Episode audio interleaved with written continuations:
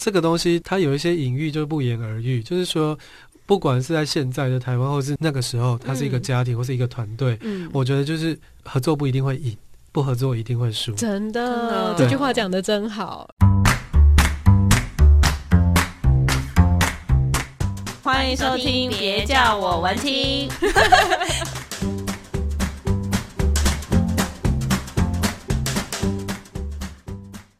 Hello，大家好，欢迎收听今天的节目，别叫我文青，我是雅雅。 我是安安，今天的节目要跟大家来分享的是非常好玩的一个东西。桌游是，我觉得应该蛮多人都对桌游不陌生，因为只要是游戏，大家都爱。但是呢，昨天我们很好笑，我们在开会的时候呢，我们的主管啊就桌游，桌游是什么？现在年轻人都喜欢没有在哪他，里约会他？知道是什么，可是他不知道原来桌游店已经变成漫现步了在整个全台。 对，而且现在的大学生，我们我们就跟他讲说，现在的大学生、高中生都喜欢在桌游店约会。对对对对 对，然后他就非常的惊讶，就想桌游店在哪里？就另外同事就说，你家旁边就有一家。那因为其实桌游店现在都还蛮隐秘的，就是 对外形可能看不出来，它其实是桌游店。我们等一下可以问一下，就是曾经就是有经营过桌游店的少年，等一下他来帮我们讲一下他公司做的这几款很特别的游戏之外，先来问一下他桌游店经营的状况我以。为你要先来问一下他的年龄几岁，哦 没吓哦我一跳有。啦，好，那我们先讲好我们今天的主题。今天的主题我们要提的是募资活动当中的一个桌游游戏是高《高雄大空袭》。Hello，少年 Hello，我是米走工作坊的创办人少年。是阿姨刚刚其实有讲到说，少年以前是开桌游店的，对我那时候算是蛮早期的，就是大概在二零一零年的时候就开了。那我们到大概二零一六的时候才结束，前后的话大概八年，最多的时候在大台北地区有五家。为什么从经营桌游店，然后最后决定自己开始做桌游？呃，其实有几个面向。第一个的话是，我们在开桌游店之前，是一群就是很很要好的高中同学合伙一起开的。嗯那在前一年，我们去上海世博，因为中国大陆其实有蛮多就是桌游店或是杀手吧，在那个时候非常风行。嗯，哦，光光是上海的话，大概有七百家。哇哦，哇，那因为我们那时候就非常喜欢玩游戏，所以呃，这对我们来说是一个冲击。嗯，那我们有去过当时的一些其他的台北的桌游店，那时候很少。嗯，现在大台北地区大概有两百家桌游店，嗯哦那那那时候大概可能不到十家。，对，嗯，那就会在想说，诶，如果我们想要约会啊，或者是联谊，呃，我们想要创造一个更好的环境，让大家来玩桌游。嗯这个时候是那时候的初衷，嗯后来的话当然是蛮认真去去经营。我们认为就是从桌游的通路转型成为出版，我们自己的话是完成我们的阶段性任务。那另外一个原因的话，当然是呃我本身非非常喜欢历史，嗯，那当然也在那时候没有想很多，想要创造一些自己的游戏。对这对对对，这是从那个给予大家店家，比如卖游戏、租游戏、嗯教学之外，就会想就是说，如果说这些桌游店或是一般大众可以玩到我们，自己的游自己的游戏戏该有多好？对对对。 那其实我们那时候在做原创的桌游的时候，其实我们的重心一开始当然就是以台湾嗯台湾为主。在台北大空袭那时候，就是创下六百六百多万的集资成绩以嗯后，对，我们其实，在国外也有不错的成绩，像有一个蛮资深的美国的呃桌游人，那时候我还不认识他，他在、嗯他在德国展场跟我们买，那时候不认识哦他，后来就是才才透过呃桌游的同业说，哎、那个是一个很厉害，很有名的大人，大前辈。哦嗯，结果呢，他后来拍了三支的 YouTube 影片，就是盛赞我们的游戏。哇哇哦，因为第一个部分的话是，他说他是美国人，嗯他大部分都是从主流文化接收到同盟国、同盟盟军的一些想象的想象对就是资他讯从来没有体验过轴心国， 就是另外一面的啊真的底的感受的底层的人民的一些感 受。对对对，因为毕竟我们在战争相关的一些资讯，或者是都是我们从课本里面学来的。对对对那课本，当我们的政府什么颜色，课本就变什么颜色。对啊，，虽然我们后面好像跟美军的关系还不错，但其实，在战争时期跟他们算是敌对的状态。真的。，对，那那那时候去取材的时候，其实我发现我的团队嗯，除了我之外，游戏设计师一开始以为是日本轰炸的，呃哦，然后呃，画师还有影片还有平面设计，则是都不知道。那我有个问题耶，为什么我们会选择空袭这个系列？因为其实战争这么多，为什么会选择空袭这个系列来做了台北啊、基隆跟高高雄？雄呃，第一个部分的话是，呃，游戏设计那时候在企划的时候，它已经有一个蓝图了。嗯，那时候就是想把台湾的主题放进去。嗯，那在看整个历史的时候，就发现说，在空袭下，一家人拼命的求生，只要有一个人死掉，全部人都输了。这个概念嗯蛮适合用这个主题去做延伸的。嗯所以那时候就是说，游戏设计在给我那个这个作品的时候，它就是几张 Word Word 的档，它嗯完全没有现在这些漂亮的手绘的美术。嗯但是我在玩大概十十分钟的过程中，呃，其实我我那时候非常有画面，就觉得说 OK，我觉得这会大卖。 哦，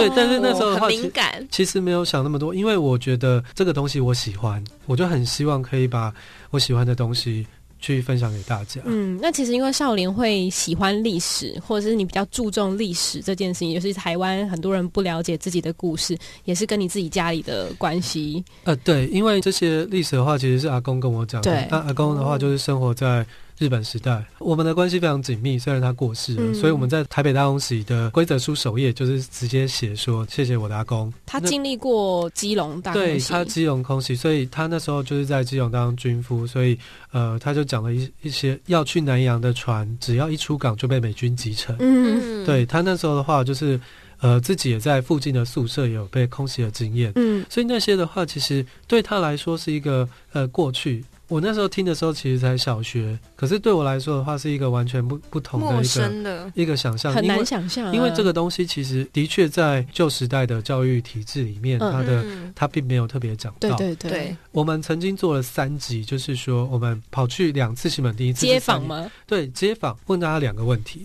第一嗯个问题是、你有听过一九四五年台湾有被空袭吗？第一大个家问题，都没有，第二个问我也题没有是，OK， 真的假的？真的有被空袭，那是哪一个国家？大家都选日本，呃，日本中共。可是中共的话，那时候根本还没有见还没有见证，对啊对对，对，所以就是觉得蛮有趣，而且我们那时候第一次做是二零一七，就是台北当期的时候。后来在二零一八高雄、二零一九基隆，我们都陆续做，嗯就发现哎、不知道的人还是还很是多比较人多嗯我们当然不会说，就是我们做这个就是希望怎么样推广什么的，它当然是一个商业的作品，是嗯可是我们还是希望说，在作品本身，它还是可以传达一些东西，在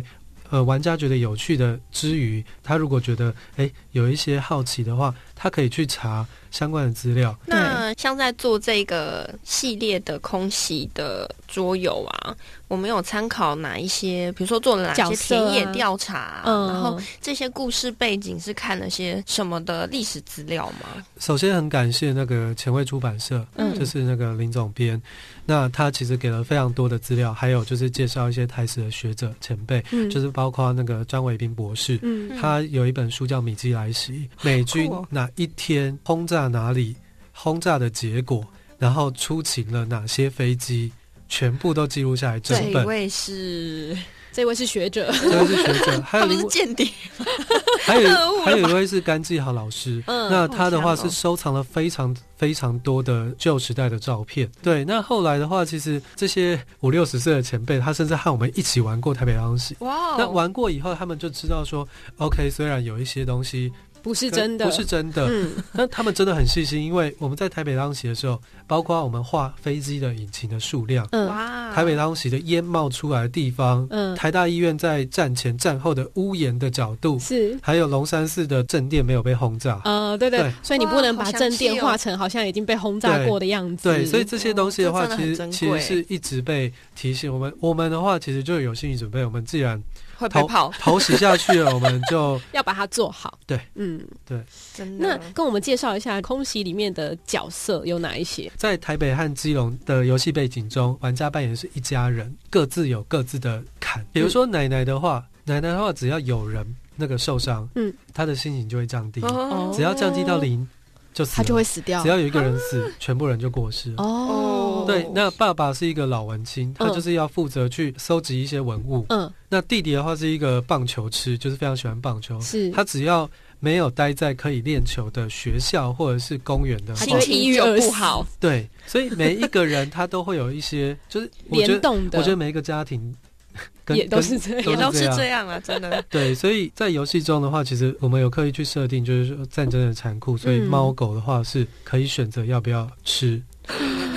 好， 对，那当然就是说吃吃的话，可能会有一些非常严重的副作用。嗯，那在高雄的话，因为高雄其实是全全台湾被轰炸最严重的地方，嗯嗯，所以我们那时候在高雄的话，其实还特别就是说加第一个是加强它的策略性，是第二个是高雄的故事实在可以交代太多，对，所以我们第一个部分是角色全部重新拟定，然后呢，呃，设定了五种的完全不同的剧情剧情模式，那分成比较新手玩家，嗯或者是想挑战比较地狱关卡的，都可以来享受在这个模式中去享受乐趣。嗯我觉得我们来分享一下，就是里面的两款的任务好了。对，好因为就是它我有们来很讲多讲个它版。的，对，我们来讲讲它的故事背景，因为我觉得还蛮有意思的。，好，那首先第一个是坠落的台南空， OK，虽然这是高雄大空袭的剧本，但是那个它跟台北大空袭还是有一些，它是在同一个世界观之下，嗯那它的话背景的话是有一架那个日本的军机坠落在高雄，那上面的人是他是来自台南空，嗯为什么要叫台南空？是因为台南航空队是日本帝国那时候最强的南方的一个舰军备，军队，嗯那他要急着回台北，虽然重伤，嗯原因的话是因为在台北空袭里面有一个姐姐是他的未婚妻。嗯，那嗯但是他的就是飞机零件已经受损了，嗯，所以我们这群人不但要活下来，而且还要一起帮他修的好飞机，，修好飞机，就是要找到零件送他回台北。哦，所以这是要合作的目标要活下来还要救别人，这个每一个卡的目的都不太嗯一样对。，那这上面有六个关卡，那上面的航空兵也是真的那时候的的吊牌，子。对对哇，好精对，致哦！对，因为这个的话，就是那时候如果说这个人阵亡了，就那它个可以牌子就拜拜，可以识别对他它是被谁，背面就会有就是他的军牌对啦对，对军牌号码在那个战争片里面很常看到，就那个抢救雷恩大兵之类 的。然后就拿了一整 排，就很伤心都对过，那时。第二个我觉得这个也很很有意思，因为而且它上面真的有这个历史照片，对，我们把那个真实的空拍照放在里面，它其实是一个美军的乌龙。就是哦日本当时的话，其实，在南洋，呃，有俘虏了一些美军的战俘。嗯那他们通常都会就是，呃，先运往高雄港，然后补给之后再去东京受审。那在高雄港停泊的时候呢，美军来空袭，结果他就不小心炸到自己人。嗯，对，那这艘船的话，这个照片上面的话叫江浦丸号，在这个剧本中呢，就是我们有一些跟我们很密切来往的一些外一些人，他困在这个船上，所以呢，我们要登上这艘船，嗯我们一样要活下来，嗯而且船上也有可能会被炸到，嗯，哦对，要把这些人全部救下来。我们好伟大哦，当然，我们一定要那个通力合作才可以活着我走们还出是去。救世主呢。其实我觉得就是这个东西，它有一些隐喻，就不言而喻，就是说。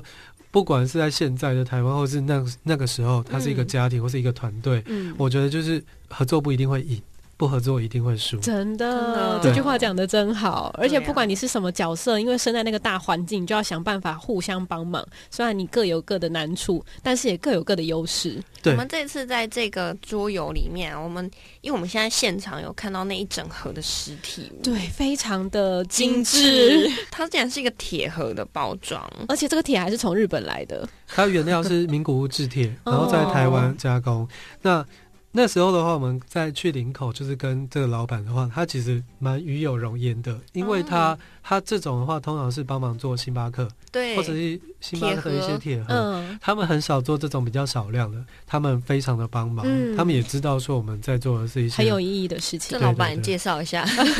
改天我们也立可痕以，铁器。 谢谢老板，谢谢对对老板，让这个呃文化可以被推广出去。真的。那刚刚其实我们聊的时候有提到说，这些插图很多都是手绘的部分，对，所有的建筑全部都是那个画师糯米糯米手绘。那嗯他并不是美术科班出身，嗯他是建筑建筑背景出身，哦嗯所以他在那个就是建筑上面的功力其实非常真的非常厉害。看来是就是第二个建筑李是乾郎啦。其实建筑系的人都很会画画所的，以这些后面的背景，像这个是七星灯灯台，那哦人物卡背面是不是背面的话就是他完整的。对，而且他必须要做很多跟历史场景有去对照过，对对对，对，所以真的很用心。那我们未来还有没有计划出别款游戏呢？ 呃，我们现在的话，其实嗯有蛮多，就是这个可以讲，呃可以讲，原来是商业机密，不小心对，问就到。是有可能会登上 HBO 的一些知名的戏剧，你说你的桌游吗？呃，会会跟我们合作，我们会出那个同名的桌游。哇，哦对，那有一些的话是更大的一些计划。我们之前的话跟蒋渭水基金会有一起办那个蒋渭水文化桌游奖，嗯那其中的一个非常有名的作品，它的设计师是医生，他做了乙未之战。嗯，就是那时候日本接收台湾，台湾包括客家人、河洛人反抗的一个游戏，我们希望把它推向国际，打算在明年大概用用尽所有的资 本，呃因为我们希望可以做成微缩模型，因为台湾很缺少英雄，我们想把这些塑造成一那种英雄台湾模的型代。表人物的这种感觉吗？对，，那一一套的话可能会超过一百 美金。哇，对，我我们是这是我们期待啊，所以可能会在延后的书展公开的一些资讯。好棒哦！我所跟以你现在说是秘密，书展有超多桌游啊，真的，我每次去也是很期待一。整区。我们这次取消的书展，我们本来还有邀韩国的桌游同业来嗯讨论台韩的桌游交流，结果取消哎了。呀，哦，没关系啦，我们延到五月还是有很多交流的机会。是是真是，的，是，那有机会的话，也邀请大家可以关注一下我们空袭系列的各个桌游的版本的游戏。那因为现在募资其实已经结结束束了，那可以到哪边去购买呢？基本上博客来和读册都可以买到。哦。嗯，对，然后再来的话是有一些比较主力的桌游通路，包括台北的话阳光桌游、嗯卡牌屋、呃小谷，那南部的话包括庞奇。那现在电商现在疫情疫情的关系，现在都可以在网络上对啊，网络上搜寻高雄大空袭或是台北大空袭，台北大空袭应该现在三刷已经缺货 了哇，三刷了耶！你比出版社听到还得了，三刷了。对，所以所以那个应该会在三四月的时候再跟着就是天火基隆一起重新再推出 嗯，这样子。非常谢谢少年可以保存台湾很重要的文化资产，真的对我觉得用透过这样的方式，可以让更多学弟学妹们可以更了解台湾的历史。我最后快速讲一个，就是说是去年的书展那个有跟蔡坤林前辈，哦他也蔡是坤白林前孔辈白孔的受难者，嗯，那一个国家人权博物馆的一个讲座。对，那其实他讲到一半就就落泪了。嗯，那到尤其在在那个讲座的最后，蔡前辈和那个博物馆的馆长居然鞠躬说：“请你们继续做这个游戏。”真的蛮多人希望说我们做，比如说二二八或是白色恐怖系列的游戏。嗯，那其实这些计划都有在很审慎的评估。那当然就是说，嗯呃，我们会继续努力。那听众如果有有一些愿意故事的话，其实也可以欢跟迎，你那们分享。当然也也欢迎，就是继续就是用最实际的方式去支持我们。嗯，最实际的嗯就是就是用用新钱台呐币把它下架吧。 谢谢大家。谢谢谢谢，好啊、谢谢这些故事确实值得大家好好的去关注一下。啊嗯希望未来透过什么档案解密啊，或者是历史解读啊，就有更多多元的方式可以理解我们台湾的历史。没错，也欢迎大家去搜寻一下《一九四五》这首歌曲。是的，这首歌曲是配合这次的高雄大空袭桌游所设计的。对是唱歌非常好听的灭火器唱的哦。那今天的节目就到这边告一段落了，谢谢大家的收听，大家拜拜。拜拜！拜拜。嗯，今天的节目好好听哦。想要跟可爱的安安或雅雅互动聊天，或有展览活动募资的讯息提供，记得上别叫我文青粉丝专业。下一集 Coming soon。